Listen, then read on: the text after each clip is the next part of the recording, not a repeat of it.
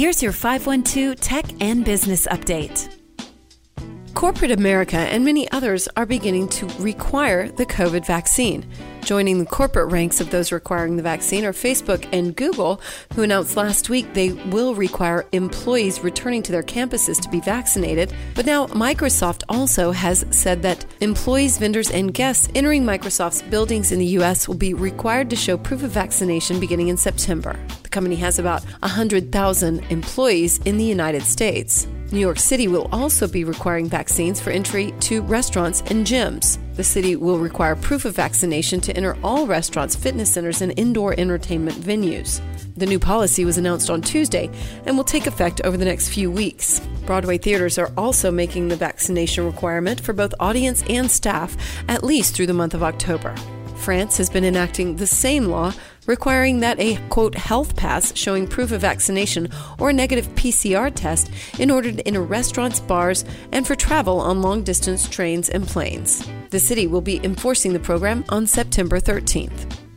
U.S. household debt rose dramatically in the second quarter of 2020. This was due to a surge in credit card spending and home purchases, which caused U.S. household debt to increase by $313 billion, or 2.1%, in the second quarter of 2020, according to the Federal Reserve Bank of New York.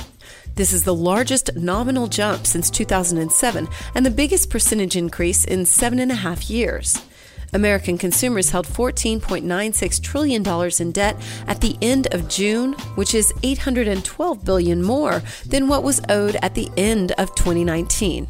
Credit card balances rose by $17 billion in the second quarter, but still remain $140 billion below levels at the end of 2019. Auto loan balances also increased by $33 billion. Mortgage debt was the single biggest contributor to overall household debt, rising $282 billion to 10.44 trillion.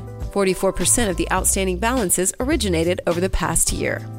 And Palo Alto based insurtech company Hippo Insurance, which has an office in Austin, has gone public on the New York Stock Exchange.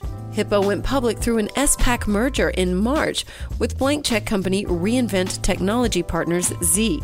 The merger valued Hippo at $5 billion, which is a significant jump from the company's 1.5 billion valuation in November. The combined company will now operate as Hippo, and their stock is listed on the New York Stock Exchange under the ticker symbols HIPO and HIPO.WS.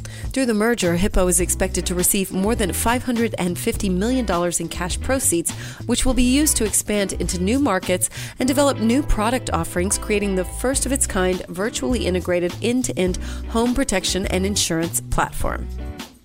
And that's your 512 Tech and Business Update. I'm Amy Edwards.